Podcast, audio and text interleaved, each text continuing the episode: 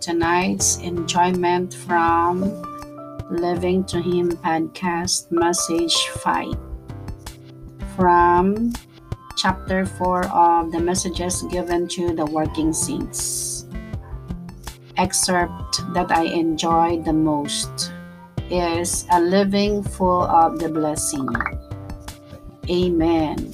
For this kind of living, the working saints should arrange their time every week properly. Every week, they need to lead a home meeting and also to help out a group meeting. They also need to attend the Lord's Day district meeting and the Tuesday prayer and service meeting. Besides this, they should go out to preach the gospel by visiting people every other week. If they would properly arrange their time, I definitely believe that doing this should be very easy. However, in order to be able to do this continuously throughout the year according to a schedule and a plan is not an easy thing. Therefore, we need a kind of miraculous life and power. That is our Lord Jesus to supply us inwardly so that we can live this kind of normal Christian life. May we all rise up to cooperate with the Lord to receive the burden to push this matter so that we may do this continuously.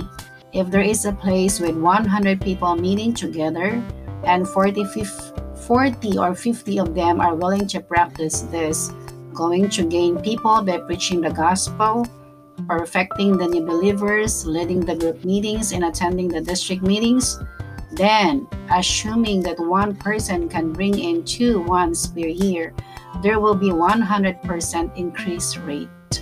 Even if they can bring only half of that, they will still get a 50% increase. This is for sure. As long as everyone is willing to do this, this is a highway to us.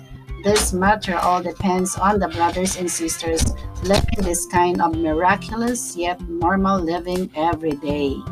Going out, coming in, going to work, doing business, and staying at home at proper times, doing everything according to schedule in a regulated way. Being revived every morning, living and overcoming life every day. And this way, not only can we ourselves be preserved, but also will be beneficial to others.